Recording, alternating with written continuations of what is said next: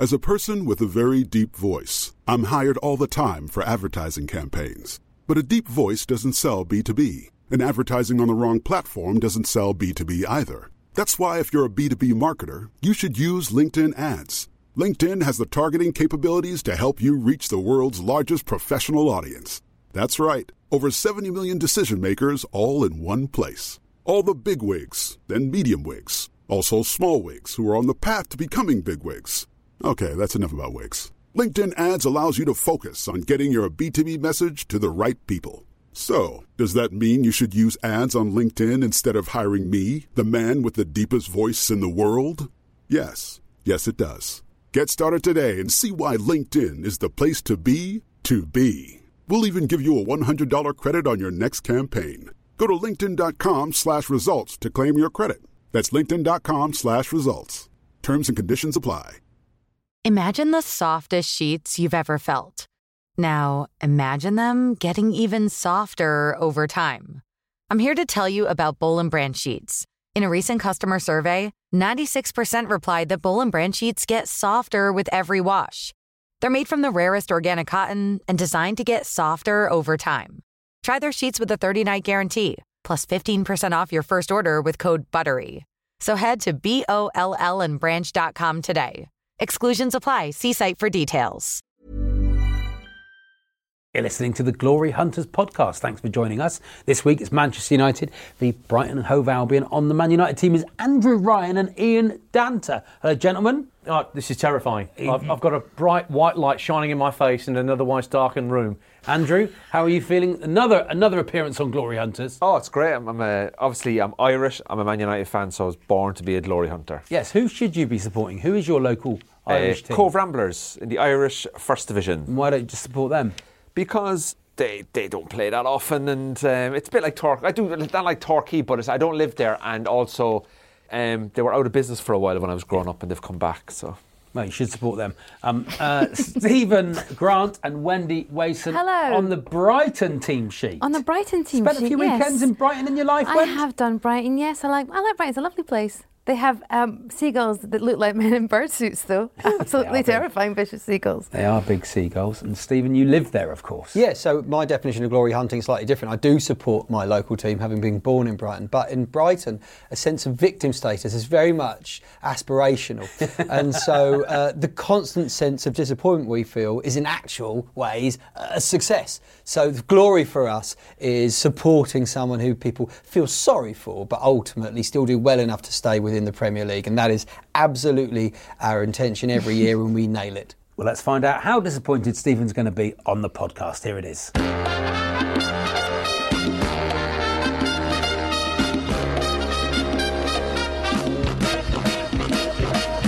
Hello, I'm Charlie Baker, and welcome to Glory Hunters, the show that's a gladiatorial battle of wits. Our guests are given the opportunity to represent the team they've always supported in a coliseum of conflict and conjecture. But who will win their freedom and who will be fed to the lions? It's up for grabs now on Glory Hunters. Now, this week, our second semi final sees Man United take on Brighton. Andrew Ryan is representing Man United alongside team captain Ian Danter. Hello, gentlemen. Yes, it's good. hey Charlie, how are you? Very, very nice to see you. And on the team sheet for Brighton is Stephen Grant, who's with team captain Wendy Wason. Hello. Hello, Charlie. Yes, it's very nice to see you all. Thank you very much for coming in. Appreciate it. Dance, your first time on Glory Yeah, I- Hunters. I know. Uh, Privileged company, yeah. Obviously, captain as well, team captain. Have you ever been a captain before? I was always captain of the second team at school. I had that sort of dubious. I was never good enough for the first team, but I always seemed to be good enough to captain the second team, which I, I took as a, as a backhanded compliment. I think that's, that's better than sitting on the bench, isn't it? Oh yeah, yeah, Yeah. I, yeah. And I, I, as cricket captain of the second team, I was uh, I, I was unlucky not to get promoted to the first. I can with my imagine. Uh, But who wants to be the bottle carrier for the first team when you've been Chief captain? tea maker and bottle washer. Yeah, yeah. I, I, I knew my place. Yeah. No, but you could also step in for Steve Bruce if you needed to.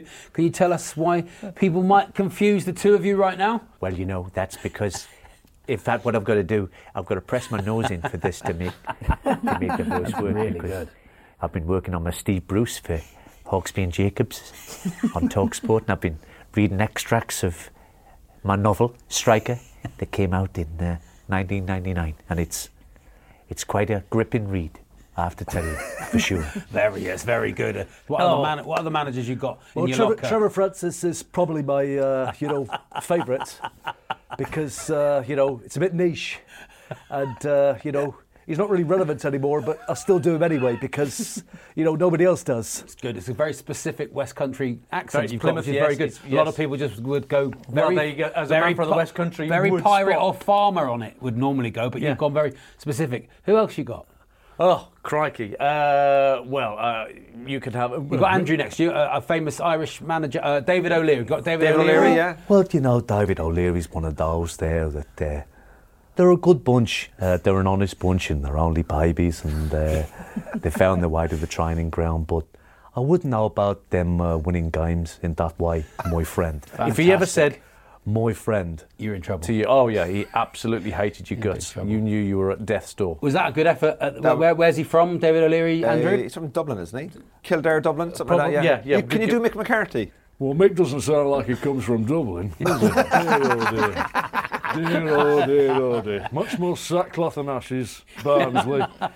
dear, oh, Roy Keane, dear, oh Very dear. good. Sounds like sounds quite chirpy for a man who's just out of a job. Oh, you know, I'm not going to get carried away with P45s. Plenty more fish in the sea. It's brilliant dance. Now, uh, football management. You've tried your hand at this, haven't you, Andrew? I have, at the yeah, Moment, I, and, um, and you've been playing a lot of football manager until recently. Why is that? um, got an ultimatum from the old girlfriend. ah, Yeah. So basically, uh, she noticed that I was a lot very withdrawn recently in the relationship. Yeah. Um, I had been scouting a lot of the Scandinavian under 18 leagues for some uh, young youth development that I wanted to promote. But one, what we decided to do was I decided I'd stop playing because it was getting a bit ridiculous, right? So I started to go out on my legal one exercise trip a day. Oh, yeah. And a couple of days hour. ago, I was out running and I came across a man breaking into a vehicle while I was running. And I did what any good, upstanding citizen would do was I did nothing. Right? Just watched him. I watched it and I went, oh, he's breaking into a car. And I'll just keep running because I'm not going to go near him. It's not my car. I've got no emotional attachment to this vehicle. But I did have my phone on me. So I ran around the corner and I rang the police. And he was picked up and spent some time at Her Majesty's pleasure Oh, uh, with the Met Good work. Police. And they came to my house and they took a statement. And at the end of the statement, the guy said, You have a very good memory and I like the way how you've given us this information. Have you ever thought about joining the police? and then he sent me, showed me a link to the speed. You can do a two year course to become a detective in the Met Police. You can do it within two years.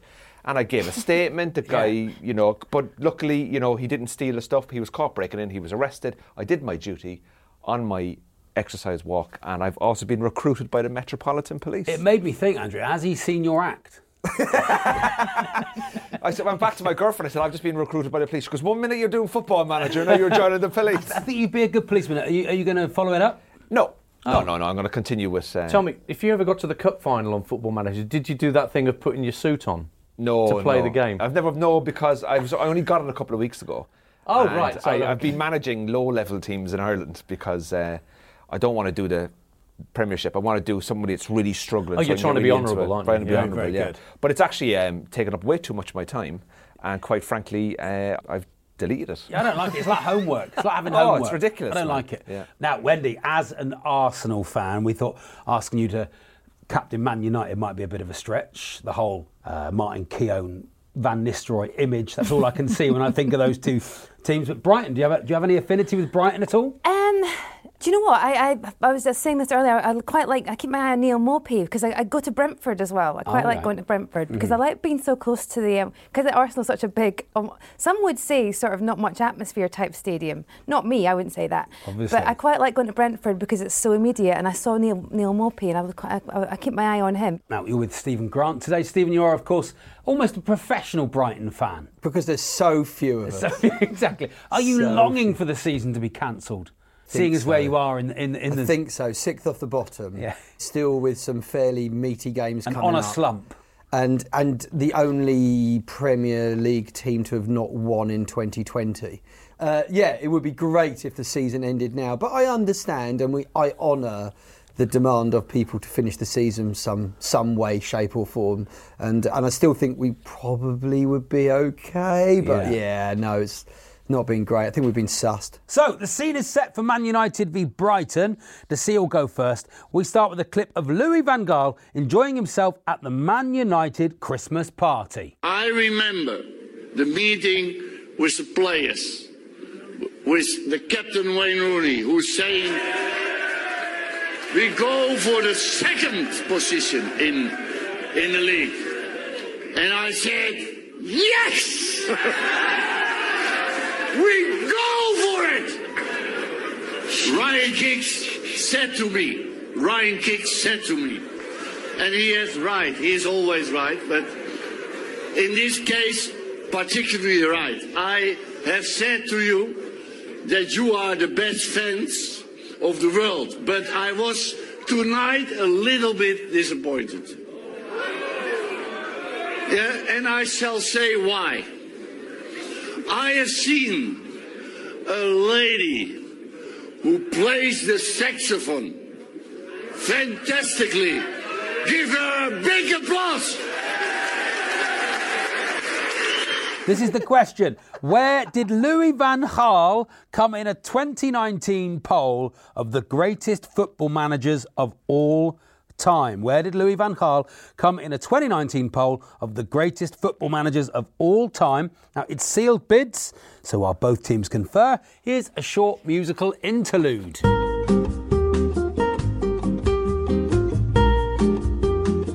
So we have the sealed bids in from Brighton and Man United. Wendy and Stephen, you have said he came fourth in the greatest football managers of all time. Seems quite high. And Manchester United, Ian Danter and Andrew Ryan, you have said 38th in the greatest football managers of all time. Seems quite high. And Manchester United, Ian Danter and Andrew Ryan, you have said 38th. The answer is 18th. 18th, which means Brighton. Wow. you are 14 away. Man United, you were 20 away. So that means Brighton, you will kick off next as both teams try and convince me that they are the biggest footballing force here today as we do this. My club's bigger than your club. My club's bigger than your club. Yes, my club's bigger than your club. We want each of our guests to tell us why they are the biggest club here today. They're free to employ any reasoning they wish. This isn't about medals on the table. This is an exercise in winning hearts and minds. Brighton, Stephen, you are going first, and your 30 seconds starts now. Okay, in any conventional battle, Brighton versus Manchester United would seem like a very tough shout. But the reality of it is that where Brighton is greater than Manchester United is in one of catchment area. The thing about Brighton is, from a professional team perspective, with the exception of the slight blemish that is Crawley Town, we pretty much stretch in a 50 mile direction in every direction. There is no other professional team that really looks after Sussex, so much so that our actual theme tune, if you like, is Sussex by the Sea. We are the professional club of Sussex, that's how we like to look at ourselves. Whereas at Manchester United, what are you? Just within a walking distance, assuming you would walk in that neck of the woods, City, Oldham, Stockport, you could argue about Bury and Wigan and many others as well. Brighton is a bigger team by virtue of the fact that if you oh, sort out the demographics for an equal population density, we're bigger. Andrew Ryan, could you please tell us why Man United is a bigger team than Brighton? Well, it would be very easy for me to mention the trophies that Man United have won in the past. Obviously, we've won 20 uh, English Championships and 12 FA Cups, and Brighton haven't won any of them. Uh, so I'm not going to be mentioning that to prove that we're actually bigger than you, because that would be a little bit unfair. Instead, what I'm going to look at cost of living. Okay, so Manchester is actually 13% cheaper uh, to live in. Brighton is 13% more expensive. I once stayed down in Brighton and paid £35 for car parking overnight when I found out that it was actually £30 for a parking ticket. So actually, it was easier and better for me to give money to the local council than it was to give it to the private landlords of car parking companies, right? Not only that, Manchester United have had one ground through their whole history under the name of Manchester United, where Brighton have had three different grounds, right? Brighton, for me, is a small city with a small town mentality, which much more expensive, more sort of a. You, I wouldn't be surprised if you got hummus on flatbread during halftime, whereas at Manchester United, you get more uh, of an atmosphere and more of a vibe. Manchester United is much bigger than, than Brighton, and I would say we're about 13% bigger than them. You've ever parked in the NCP in the centre of Manchester? It's stupidly expensive. Twenty-two pound. Twenty-two pounds By Bridgewater Hall, yeah. But but you know, the thing I is about comedy would be all glamorous, but it's not. It's just comics talking about the price of parking and motorways. Yes, exactly. That's the, that's the whole chat. the thing is you, you've forgotten as well about Brighton is it's by the sea. But it's, not a beach, is it though? For But a it- beach, you need sand and water. You've got rocks and water. But you, you've You're under, underestimating sand. Rural poverty and the, the you know the seaside. It's the forgotten towns and cities in this country. Are Or the by heartbeat sea. of Britain, are they? They are the heartbeat, and they're forgotten in this country. Yeah, like Southend Andrew. on Sea, is it? So, yeah. point out that, that I, I'm, I'm Brighton fans listening right now will be bouncing off the walls. Right, I'm, I'm annoyed for two reasons. Right, the first one is a Brighton fan reason, which is we've had three grounds because we had our ground of nearly 100 years sold from underneath. There we are. us. So you don't And, understand and, and that. We, and we were and we were homeless, not of our own making, and, Yeah. and fought very hard to get back to where we are. And we're very proud of our stadium. And the second reason is. If you are 13% more expensive, then you are not 13% less expensive from the other direction. That's not how percentages Yes. work. If something is £100 and it's £113 somewhere else, that is 13% more expensive. If you're £113, something that's £100 is only about 12.5% less expensive because it's a proportion of the figure that you're starting Facts. with. And regrettably, Facts, Andrew. understanding how proportional percentages works is very important I to didn't know people this in was a the maths Exactly right. So I'm going to give. I'm going to give. Can I- can I make a? No, I'm going to give Brighton. I'm going to give Brighton all three points because it was a very, ah. it was a very arrogant, Man United-ish answer. So I didn't like it at all, Andrew. I thought it brought out the worst, brought out the worst in you. It wasn't and then, very getting in a local beer at all, was it? It wasn't. His strength is that he's got two feet, which a lot of people don't have these days. You're listening to the Glory Hunters podcast with me, Charlie Baker, on Talk Sport. Time now to incur the wrath of the sporting gods as we enter the round known as Sporting Heretics. I'm going to invite each member of the panel to suggest an idea they believe will change sport for the better. They're free to be as radical as they wish in their pursuit of progress, even if it means being denounced by sport's moral guardians. Previous suggestions have included abolishing half time, a reduction in Olympic sports, and even changing the name of football. No cow is sacred in this sporting abattoir. Dance, we're going to start with you, and you want to tell us how they're going to sex up the luge. Well, I, I look at the luge and the, the, this ridiculously overly expensive equipment that they use to fling themselves down the Oh, yeah. uh, the run on. And of course, what we were always told, oh, is, you know, they're going down head first on a tea tray. Well, use a flipping tea tray then. Let's have the luge. And let's give you know B and M bargains a bit of a leg up uh, in these in these troubled financial times. That sales of tea trays can uh, you know increase significantly, and we can properly tell the technique of these individuals, particularly about how the hell they stop once Yeah. they got to the end of the run. But yeah, yeah, the luge on a proper tea tray, none of these imaginary tea trays. This is a lovely idea, Dance, really is, because you could even go, might even be particularly nice if you got more points if you had a, one teacup and a biscuit, and if you got it all to the bottom, how much tea have you spilt? Well, that's more. It's a knockout than than Winter Yeah, Olympics. but it's nice isn't though, it? isn't it? If there's added points, and he's really got the coffee down the bottom there, no froth off the top of the milk. I'd be amazed if they made it to the bottom, frankly, on a tea tray without shearing off over the edge halfway down. But I, I, you know, a proper test of skill. Other than that, it's an excellent idea, and I'm going to give you three goals, Dance. Stephen, I've got here, it just says age restriction. Yeah. Now, what I'm discussing is radical, and you, you mentioned that. It's progressive, it's definitely that. But most importantly, I reckon it's going to be seriously considered. Okay. And I believe there should be an age limitation on viewing live sports. In this new post viral world that we're all into back into, I mm-hmm. think now is the time for the reboot that the sporting world has been crying out for. Because realistically, viewing live sports has become a slightly more middle aged, affluent, adventure. And hmm. and what's happened there as a result is that the the noise and the drama and the and the kind of the viscerous nature of supporting has died off as it's become comfortable and middle class. Mm-hmm. And as we know, there has been issues with certain ages of people being outdoors, but this is something we're not going to think about. We're going to think about how we're going to reboot and make the world better. And I think the way to make it better is to have an age limit on attending live sports. You'll have more energy, you'll have more enthusiasm, it will be more grassroots, we'll bring a whole new generation in to enjoy all sorts of live sports, and best of all, bearing in mind that the other place to see live sports is at the pub. Do you see how many of the older generation complain about younger people at the pub wrecking their experience with their noisy exuberance. We'll put them in the stadiums and give the pubs back to the older ah, generation Okay, who okay. enjoy a slightly more leisurely and sort of serviced approach to enjoying sports. I think these sort of limitations will make the world a better place, and ultimately the fact that it isn't already happening is more shocking to me. So it's an upper age limit you're going for, not a younger age. You're not saying.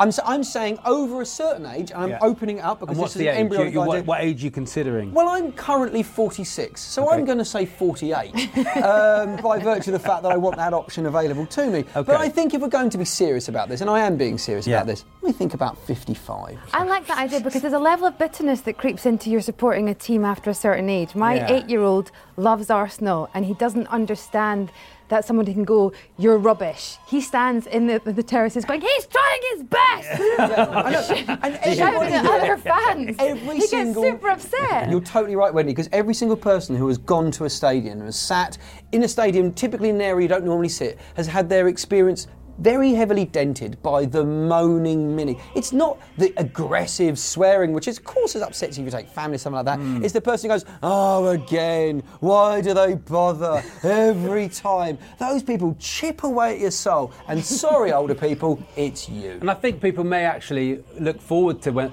I don't have to do this anymore in a few years, especially if you support a rubbish team like I do. Although the ageing population of Torbay, Torquay would end up having about three fans. Yeah, I was going to say, there, there are some clubs out there that will struggle with this limit. I have to say, and Maybe maybe. it's like duty, jury duty that every so often you get a wild card old, old person that comes. Today you get to go to Torquay to see your match play. Yeah. I mean, to be fair, when, when Exeter plays Torquay, it is very much like jury duty, isn't it? With a series of older people looking at a younger person opposite who clearly has committed a crime. You were, you, were, you, were, you were doing so well until you said Exeter City, uh, which means I take a point off for that, which means you get uh, two goals, Stephen. Andrew Ryan, uh, speed cameras in F1. Yes, uh, we all know that the Formula One is, is about driving around in a circle and see who can do it in the fastest time for about 120 laps. I think we need to have a little bit of jeopardy involved in it. I personally am not a massive fan of it because I just find it a little bit monotonous and a bit boring for me. So I think if we put in some speed cameras around the tracks, so for example, if we had six in, but not all six of them would be working at each time. Basically, the aim is to go around as fast as you can with the least amount of speeding tickets.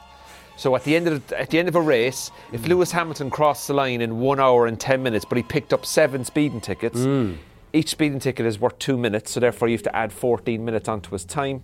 And in the next car that finished second, say in one hour, you know, Yeah. five minutes, but only picked up four speeding tickets, then therefore it's the person who drove fast but considerately And I like it. actually wins the race rather than somebody who was completely reckless and went really fast, picked Hmm. up too many tickets. And also the lights come on at different times in the track, Okay. but you don't know when the light, when the lights are going to be on, when the, the cameras are going to be You on. just have to slow down for them. So you have to play, you have to play it a mind game as well as much as a, But there's no a race. decisive winner when they cross the finish line. No one goes, yay, because you're like, oh, don't hang on, we've got to do some maths before we figure that out. But that actually happens it in Formula One already, down. though. That But happens in Formula already- One, and but you already know they- when You've got a time penalty. Yeah, No, well, they, well, only if the time penalty happens within the time enough to bring you into the pits to In the serve your time lane, yeah, penalty and you get have you back you have a- out you have a again. limiter in the pit they lane. do actually have time penalties which the marshals can apply after the race, where they will change the winner. So you're right. The jep- you know, the who's won has stolen from this, but that happens already. It's a great idea, Andrew. I like it very much, and I'm going to give you three goals. Wendy, you're going to say three goals and out. I'm going to say three goals and out. I think when you go when you watch football, I love watching football. As you know, I don't like it when it's a horrible, humiliating defeat of Oh. 10 0. I don't like think that. anyone needs to see that. I don't think it's nice for the opposite team. I don't think it's. I think what we should do, and it also adds an extra level of jeopardy, is that once you hit three goals, you start losing players on your team. So there's more drama there, and it's more tactical, and I think it increases the tension Mm-hmm. So as it well. evens it up So it evens it up a little bit, and you don't get that, ter- you you know, don't get that horrible thinking. And I don't know if I've watched too much eight-year-old football, Mm-hmm. Yeah. which is we know eight-year-old football is football with all the fun removed. Um, With no fun. no fun. I never thought I'd be watching a game where like the fans are shouting "Run the other way" Yeah. because they don't know where they're going. But yeah, I think it, I don't like seeing the humiliating defeats. I feel bad Mm. for everyone. I like the humiliating defeats. The problem. Ah, it's brutal. What's the worst defeat you've ever seen Arsenal? I, was, well, I remember they. I think it was like they beat someone eight eight one. I want to say It was an 8 1, wasn't it? It was- It was an 8 1. I saw Torquay lose to Scunthorpe once 8 1. And how Do did you remember feel? the 8 2 against Man United? 8-2. There was an 8 2 v Man United. Brighton, what's the biggest Brighton Defeat. defeat that you've seen, do you think? I, I, st- I was at Anfield for our six one defeat in the FA Cup, where we saw, we actually scored three own goals. Uh, which I believe was an FA Cup record. uh, so, if you were to count our goals, we actually won 4 3. Um, but- but- Dance? yeah. Birmingham must have been on the end of some. Oh, we've we'll have some absolute hammerings. And I was reporting for Talk Sport the night that Liverpool beat them 7 0 in an FA Cup replay. That was about 14 years ago. Adrian Durham came to me for the seventh goal. Yeah. Saying it's men against boys. Ian Dance, I said it's men against amoebas. Actually, Birmingham nil, Liverpool seven. When you're reporting on your own team, Yes. is it more difficult? Do you Yes. feel more personally involved? Well, you have to. You, you know, you're talking to a national audience, so you. But I, I, to be fair, I've not covered Birmingham that often in recent times No. because mostly it's Premier League that I'm doing. So I, I'm- I'm kind of spared that that sort of quandary in my mind. But you go to a game like the semi-final of the League Cup against West Ham when you're trying to report on a, Yeah, yeah, a yeah. second leg of a tie that, that's switching one way and that, and you're trying to be neutral. It's very, very tough for the mask not to slip. My first ever game that I saw live in England was Manchester United versus Ipswich 9 0. Was it? The 1994. Andy Cole got five goals. As soon as any team goes 5 0 down in a Premier League game, it's Ipswich fans. You can see all over Twitter. Come on, come on, come on. That's all. Get us out of this. taken. Get us out That of was, this. that was my first ever time seeing Man United live, and we won 5 0. I have we say, just before, just before you uh, sort of cast uh, sort of judgment on this, Charlie. Yeah, when, about to. When Wendy said, you know, we all hate humiliating defeats, I actually wrote commercial idea, humiliating defeats DVD, right? Because I genuinely oh believe Oh around Christmas, no one would love more than to sit down and watch. And what you actually want to see is a bit of the game, but most of all, you want to see the close up of people in the crowd, from the from the seasoned fans barely looking through their fingers to the children who are crying as all their hopes and dreams Lovely, have been yeah. dashed. Humiliating defeats DVD. I have to say it's appalling Schadenfreude. I know. Goodness but me. It is... I'm going to get your kids a Man U kit. But I just think Oh dear, it's cra- cracks. cracks in the Man- kid, and she follows Arsenal. cracks in the Brighton uh, Brighton team today. Now, Wendy, I thought it was a really awful answer, but it created a really nice discussion. Gary Neville was captain, and now Ryan Giggs has taken on the mantelpiece.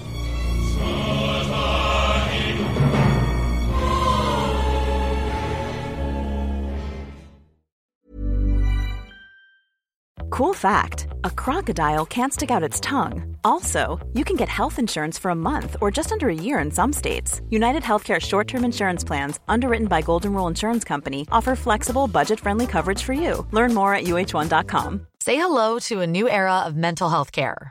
Cerebral is here to help you achieve your mental wellness goals with professional therapy and medication management support. 100% online. You'll experience the all new Cerebral Way, an innovative approach to mental wellness designed around you. You'll get a personalized treatment plan from a therapist, prescriber, or both in a safe and judgment free space. Your cerebral therapist or prescriber will outline a customized plan with clear milestones along the way so you can get to feeling your best. With Cerebral, you're not alone in your mental health journey. We're here to empower you to live a fulfilling life. So take that first step towards a brighter future and sign up today at cerebral.com slash podcast and use code ACAST to get 15% off your first month. Offer only valid on monthly plans. Other exclusions may apply. Offer ends July 31st, 2024. See site for details. Meet 2024's most anticipated robot vacuum, Eufy X10 Pro Omni. With powerful 8000 PA suction and MopMaster's dual mop pads, it keeps your floor sparkling clean. It's the winner of five Best of CES awards, and Digital Trends says it boasts almost all the same features as robot vacuums that cost twice as much. Want to know more? Go to eufy.com, that's EUFY.com, and discover X10 Pro Omni, the best in class all in one robot vacuum for only $799.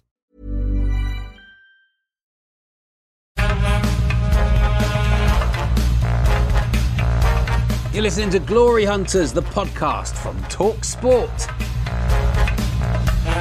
Time now for Back in the Day, where we travel back to a landmark moment in both teams' history. Dance and Andrew, we're going to go back to 2008 and this. He didn't look happy coming forward, Anelka, and he's not happy now because it's red in Russia. This English night in Europe is Manchester United's night. Best in the Premier League, their best in the Champions League. Thanks to Edwin van der Sar's save. Man United beat Chelsea on penalties to lift the Champions League trophy in Moscow. But what else do you remember of that year, 2008? Question one. It was the first time that two English sides had met in the final, and only the third time that two teams from the same nation had done so. But which European nation was the first to have two teams in the final? Was it A?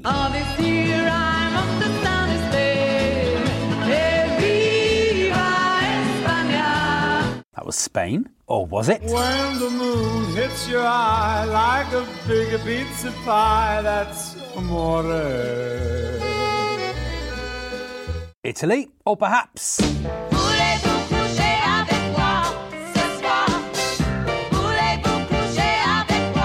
France? Which one of those is it? Spain, Italy, or France? Which European nation was the first to have two teams in the final? Right, it's not France.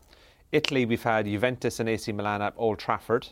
And Spain, we've had Atletico Madrid, Madrid. against Real Madrid only a couple of years ago. It's Italy. It's the Old Trafford final. And it was a really boring final as well, wasn't it? Yeah.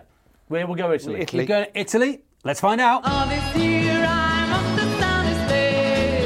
Was Spain, it was Valencia and Real Madrid. There we are, question two. Which famous Man United fan was unable to attend the final because they were singing at the PGA Championship at Wentworth? Was it A?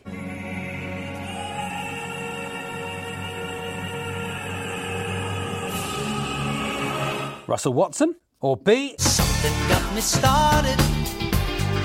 You know that I. Mick Hucknall? Or perhaps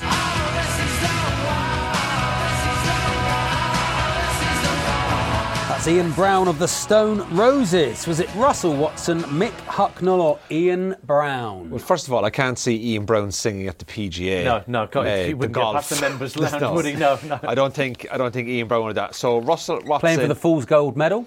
Yeah, uh, Russell Watson or Mick Hucknall. Now, Nothing, I know Mick from Hucknall is a season ticket holder. Which I Yes, think is he is.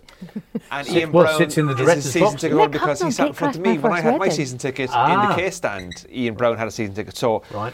I would say I really don't know, but golf to me would probably be more associated with Russell Watson. I would say so, yeah. Well, let, let, let's go opera. Let's Going go. for Opera and Russell Watson. Let's find out. Something got me oh, started. Oh. no! Another incorrect answer was Mick Hucknall from Simply Red. Wendy, what was that about your wedding? He crashed my first wedding. You gate crashed your first wedding? Yeah. He wasn't booked to, to Nope. appear? And he, had, he asked if I went, but I had a little bit to drink, and he said, "Do you want me to sing you a song?" And I was like, "No, pal, you're all right."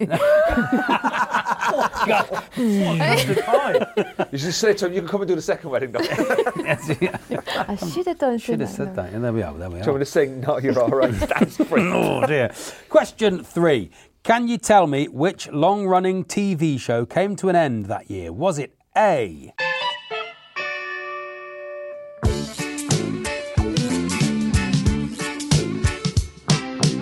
Grange Hill, or was it B?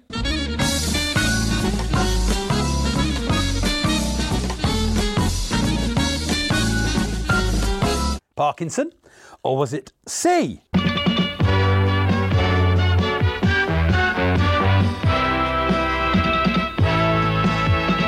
Grandstand. Do you think it was Grange Hill, Parkinson, or Grandstand? I think Grandstand was before 2008. Boom. Okay. Um, Grange Hill, I think, was late Greatest 90s. use of a timpani Oh, in any perfect, piece of it? music Just ever. perfect. And I, and I And they think always made sure, didn't they, on the on the Yeah, on the like- on the starting credits, it was either somebody falling off Falling a over, horse, yeah, yeah, so yeah. beautiful. or, or, or a well-connected Yeah. right hook Beautiful bit from of- a horse. bit of Uh, you know, editing. yeah, um, Grange Hill was in the 90s, yeah. so I'm thinking it was Parkinson. Because his final show, didn't he have Billy Connolly and uh, Peter Well, he Kay. always had Kay, Billy Connolly. And they're all, and Peter Kay dressed up as a lollipop man or something like that. Did he? Yeah. Parky it is. Then we'll go Parky. Parky, absolutely sure on Parky. Let's find out. Three wrong. Three wrong in that. uh, And that's the perfect end to that question as well. Andrew, you got wrong. was so Ba-da-bum-bum. short on all three answers. he worked it out. He showed his workings out. He told us why it was. Absolutely definite. And I fell for it. Wow, wow, wow. fell for it. Sausage. I know I know what it's like to be an Arsenal fan. Yeah, there we are. Oh, look. So, Come no on, get a little goals. dig for me for no reason. No goals. Wendy and Stephen, we're going to go back to that fateful day in 1983 with this. Yeah, ball played forward to Robinson. Robinson going forward strong. He's inside the Manchester United penalty area. He finds Smith, and Smith must score, and he hasn't scored, and Bailey has saved it. Gary Bailey's save meant that the FA Cup final between Brighton and Man United finished in a 2 2 draw and went to a replay five days later, which Brighton lost 4 0. But what else do you remember of that year? Here we go. Question one. It was a double whammy of disappointment for Brighton that year as they were relegated after finishing bottom of the first division. At the other end of the table, Liverpool won the title. But can you tell me who was the first division's top goal scorer that year? Was it A? Dalglish. Oh, that's nice. That's lovely. Kenny Dalglish or B? Knocked on for Andy Gray. Magnificent strike by Andy Gray. Andy Gray or C? Blissett. Good goal. Simple, but so well executed. Luther Blissett, who was the top scorer in 1983. Kenny Dalglish, Andy Gray or Luther Blissett? What do you think, Wendy? I'm thinking King Kenny. You're thinking I am as well because I'm pretty sure in that year that Brighton went down that Liverpool were the were the form team. I don't remember. I mean, Andy Gray would have been Everton at the time, wouldn't he? As well, I don't remember Everton being anywhere near them at that. ah. Do you know what? I'm not going to show my working Kenny out because it absolutely came back to Yeah. haunt Andy. So I'm going. To, I'm, I'm just going to go. I'm going to go straight forward with the Kenny. King Kenny Dalglish. Let's find out. Blissett. Good goal. Simple, but so well executed. Luther Blissett scored 27 goals that season for Watford, who finished First Division runners up. Here we go. Question two. Which player that year became the first to appear in a thousand competitive matches? Was it A? Alan Ball was probably the greatest influence on this match of any player on the field. This one of Arsenal's finest performances, and certainly one of Alan Alan Ball's best performances ever for Arsenal. Alan Ball, or was it B? And right there, with a brilliant save was Jennings. Pat Jennings, or perhaps C? I'll tell you, honestly, I will love it if we beat them. Love it. Kevin Keegan. Alan Ball, Pat Jennings, or Kevin Keegan? Um, a thousand. A thousand competitive matches. Okay, fine. So if it was Keegan, that would include Hamburg and back, Mm-hmm. wouldn't it? So. Um, uh, I was nine. This makes this tricky. I was 10. Right, okay. So I always about think when it comes to maximum appearances, you always go goalkeepers because they just stretch them right into their late 30s. So you think at that Pat point. Jennings? So I would have gone Jennings, but Okay. yeah. Pat You gonna Pat Jennings. Jennings? Pat Jennings, let's find out. And right there, with a brilliant save was Jennings. Was Pat Jennings. Very, very good. Question three. Can you tell me what was the biggest selling single of the year in the UK? Was it A? Put on your red shoes and dance the blues. Let's Dance, David Bowie, or B? Sweet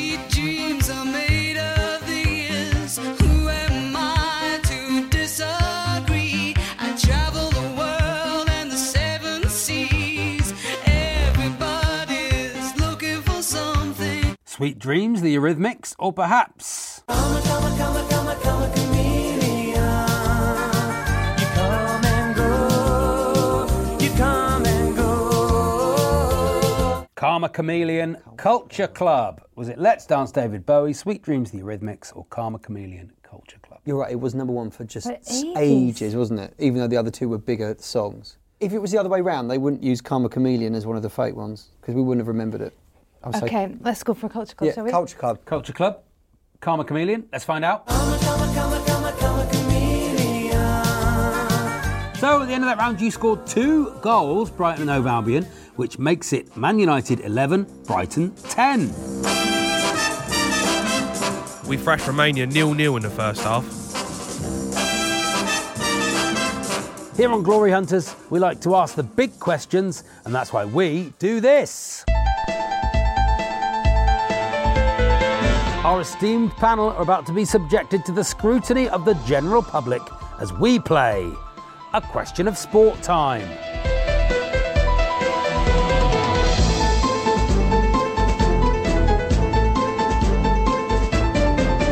Obviously, given the current restrictions, the public are submitting their questions remotely. So, can we have our first question, please? Hello, panel. I'd like to know if you've ever embarrassed yourself in front of a famous name. Have you embarrassed yourself in front of a famous name, Stephen Grant? Yes. You must have uh, met some famous people. I, I have. Uh, it was a protracted embarrassment over about 10 minutes of interview. I interviewed Gus Poyet once uh, for a Brighton based podcast, and I was trying to get a little bit of background. And so I emailed a few people I knew who worked at the club, and someone just wrote to me, I quite sort of respect high up as the press officer there. He said, he said, well, just wrote, you go, Gus, question mark, get him, mate. So I was quite confrontational, and he's really spiky back if you do that back. He's sort of South American blood. Anyway, what he actually told me to do was get him mate, which is a South American tea, uh, which he is Oh. incredibly fond of. Uh, M-A-T, even an accent over the top of it. It wasn't get him mate, it was get, Get him, him mate. And apparently if you get him a cup of South American tea, he's an absolute pussycat and he'll do anything you say. What is the? Do we know what that tea is? Is it particularly thick, sort of licorice type of tea, or is it? It's it's yeah, it's it's one of those ones that is sort of advertised as a pick me up. So you do wonder whether any of the contents would you'd be searched for on entering Heathrow. But I um, but it's yeah, it's a, it's a popular sort of like caffeinated drink like we would have, but very much uh, local to South America. But yeah, if you ever are interviewing Gus Poyet, get him mate, don't get him mate. Beautiful. I'm going to give you two goals. Andrew Ryan. Um, so basically, many years ago, I was performing at the uh, the Virgin Festival in Staffordshire, All right. comedy festival, and Eddie Izzard was on the bill. And I was backstage. I was going on maybe 40 minutes before him, and he turned up with his management in the car, and there's a little port cabin, and we're all sitting inside. And then, next thing you know, it was just me and him in the port cabin. Mm. People had gone outside for The a chat or whatever. I got up to the tea and coffee machine and I just said, Eddie, would you like a cup of tea and or coffee? And he went, No, thank you. And then there was a little basket of confectionery, you know, little sweets and biscuits. And I just said to him, Would you like a Kit Kat or anything? And he kind of jumped up and was like, Oh yes, actually I would. And as I looked back down to the basket of confectionery, there was no Kit Kats. I just panicked because I just I didn't know. I wanted to break the silence, and he came up and he kind of looking for like the Kit For the Kat, and Kit I Kat. and he was like Kit Kat, and I just went, um, yeah, there's, there's, there's, there's no Kit Kat. and then he just looked at me and went, okay, and then just walked out of the porta cabin, and I've never seen him. So people say the most embarrassing thing is I offered Eddie Izzard a Kit Kat. That did not exist. Doesn't exist. Yeah, I love that, Andrew. Three goals for you there, Andrew. Thank Ian you. Danter. Uh, this is really embarrassing. I, I work with lots of famous people uh, here at Talksport, and my most embarrassing moment goes back to a day when I was doing a, a Sunday afternoon Talksport show as a presenter with Alvin Martin and Jason Cundy. Oh, yep, lovely. And I'd done a gig the night before because I used to be in a Kiss tribute band. Yes. Uh, with the makeup and the This is costumes. true, and this is true. I mean, What were they called? Smooch? No, what were they called? No, no, we were called Dress to Kill, Oh, which is the title of their album. So Right, be- okay. yeah, there's more obvious. Yeah, Smooch, you'll snog. Anyway, What, what did you play? I was the drummer. The drummer. Peter Crisp rather than Peter Criss. Anyway, Very we'd done this gig in Stourbridge in the West Midlands, and they always gave you uh, free pizza, the, the venue, once you'd finished playing. And there was something not quite right, evidently, about the slice of pizza that I Oh. ate. Because as I drove down to London the next morning from my home in the Midlands, I was starting to feel a little bit dicey. Mm. Thought it was just next to nothing Yeah. felt progressively worse as I got to the office at the old Talksport building and, and prepped the show. Went on air, and about a quarter of an hour in, Jason and Alvin are sat just alongside me, and I was asking Jason Cundy a question about club versus country. And I thought, this is it. I've got to throw up. and there was a massive, big uh, plastic bin. Uh, the sort, you know, the sort you, you know, we Yeah. used to put our discarded texts and Mm. emails in there in the days where we weren't bothered about saving the planet.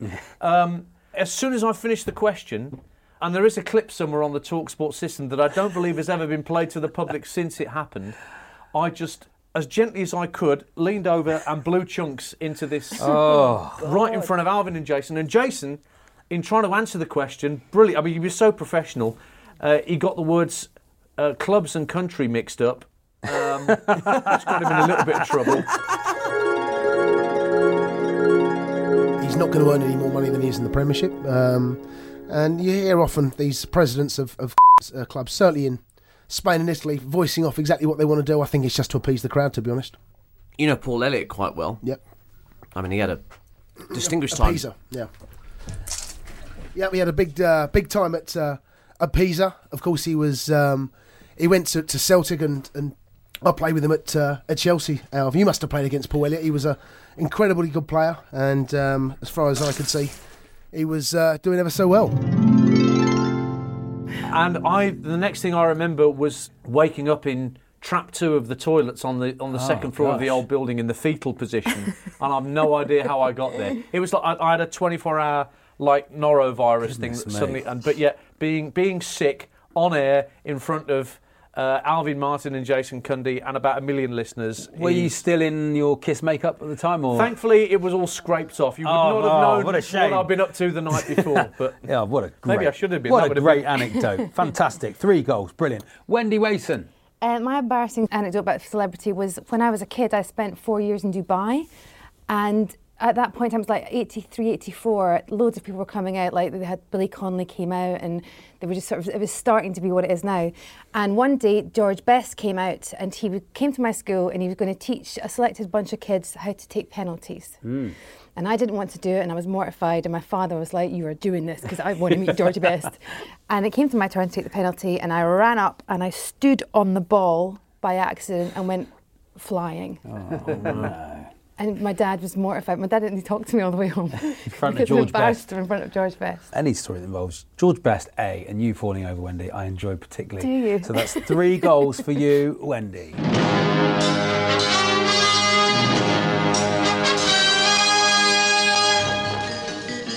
So, in the dying moments of the game, we now move into injury time, where each side has 60 seconds to score as many goals as possible. The losing side goes first, which is currently Brighton on 23 goals.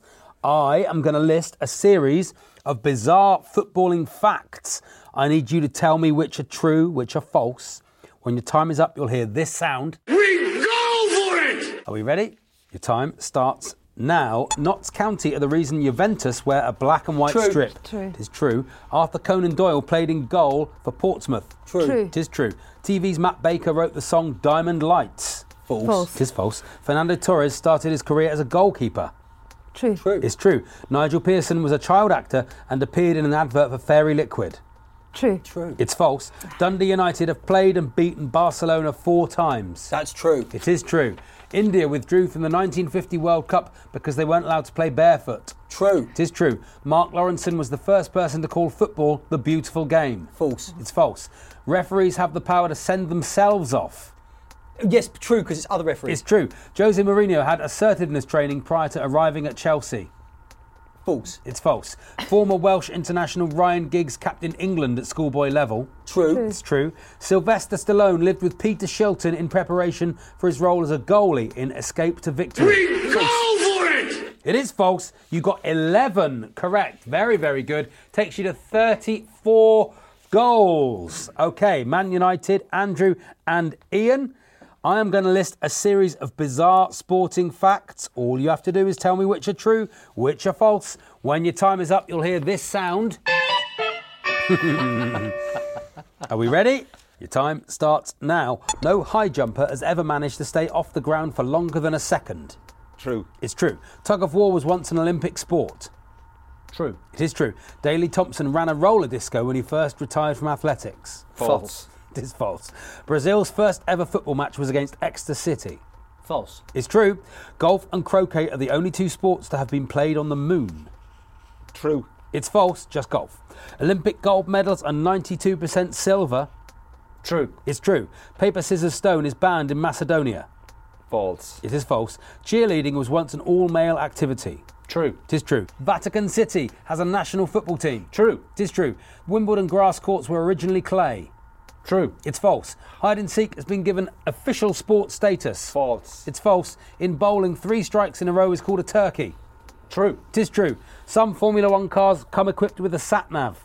False. It's false. Kite flying is a profession. I need to ask the question. Kite flying is a professional sport in Thailand. True. It's true. At the end of that round, you scored 11 goals, Yes. which means the final scores are Man United 35, Brighton 34. Yes, indeed. Ah, Br- yes, Brighton. indeed. Any lessons learned at all, Brighton? Wendy?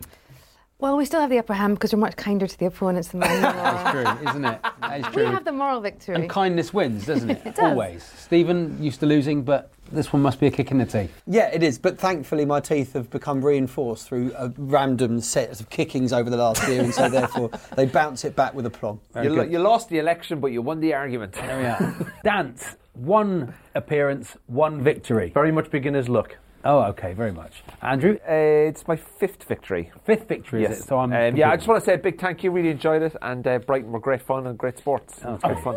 Bit- bit- very patronising, patronising and arrogant. It's difficult to put Man United thing the of two off. trying, trying to make out you're a good sport after Uh, all. when, are you, when are you moving to a new stadium? Yeah.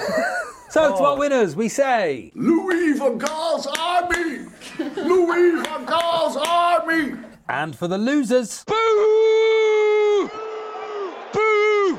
Oh! My thanks to Wendy, Stephen, Dance, and Andrew. Until next time, from myself and everyone here, is goodbye.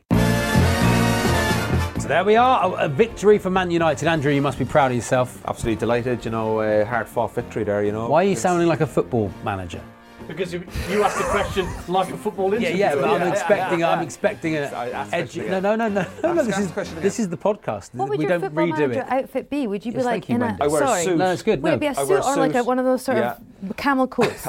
I wear I wear a suit. I've got blonde hair, and uh, quite. Um, what else am I? Very dark skinned as well. I like sexy sort of. Oh yeah. you. Was, was there life, ever I a mean- football manager with AR as the initials? Because I always think that you know they have their initials on their tracksuits. Yes. Yeah. I always wonder if you, you're waiting for a manager to have the same initials as you, so you could have their cast-off Yeah, tracksuit. yeah. I know what you mean. And uh, do you know if there's there's any for anybody here? Sharon, is, has there been a WW? I don't think there's been a WW. no. No. I Wycombe think Wanderers. as well. You could just get just some Wycombe Wanderers stuff. I'll keep an eye out. ID? No IDs anywhere? Uh, not Fake ID? ever- No. Okay, Dowie. let's go. Ian let's get out Ian of here. Dowie, yeah. Ian Dowie. Dowie. Dowie. Ian, if you're listening, if Ian Danter could have all your Leftover old leftover tracksuits, that'd be marvellous. Thanks for joining us on the Glory Hunters podcast. Do rate and subscribe and retweet and do all those things we ask you to do on the end of podcasts. Thank you so much for listening. Meet 2024's most anticipated robot vacuum, Eufy X10 Pro Omni. With powerful 8000 PA suction and MopMaster's dual mop pads, it keeps your floor sparkling clean. It's the winner of five Best of CES awards, and Digital Trends says it boasts almost all the same features as robot vacuums that cost twice as much. Want to know more? Go to eufy.com, that's EUFY.com, and discover X10 Pro Omni, the best in class all in one robot vacuum for only $799. At Talksport, we absolutely love it when our fans get stuck in. That's why we want you to join us in The Dugout, a brilliant new Talksport listener community. It's a place where you can tell us what sports you're into and who your favourite teams are. And tell us what you think we could do better, like big guests and new sports and that. You could win an Amazon voucher for taking part. What are you waiting for? Visit talksport.com slash dugout and get stuck in. 18 plus terms and conditions apply.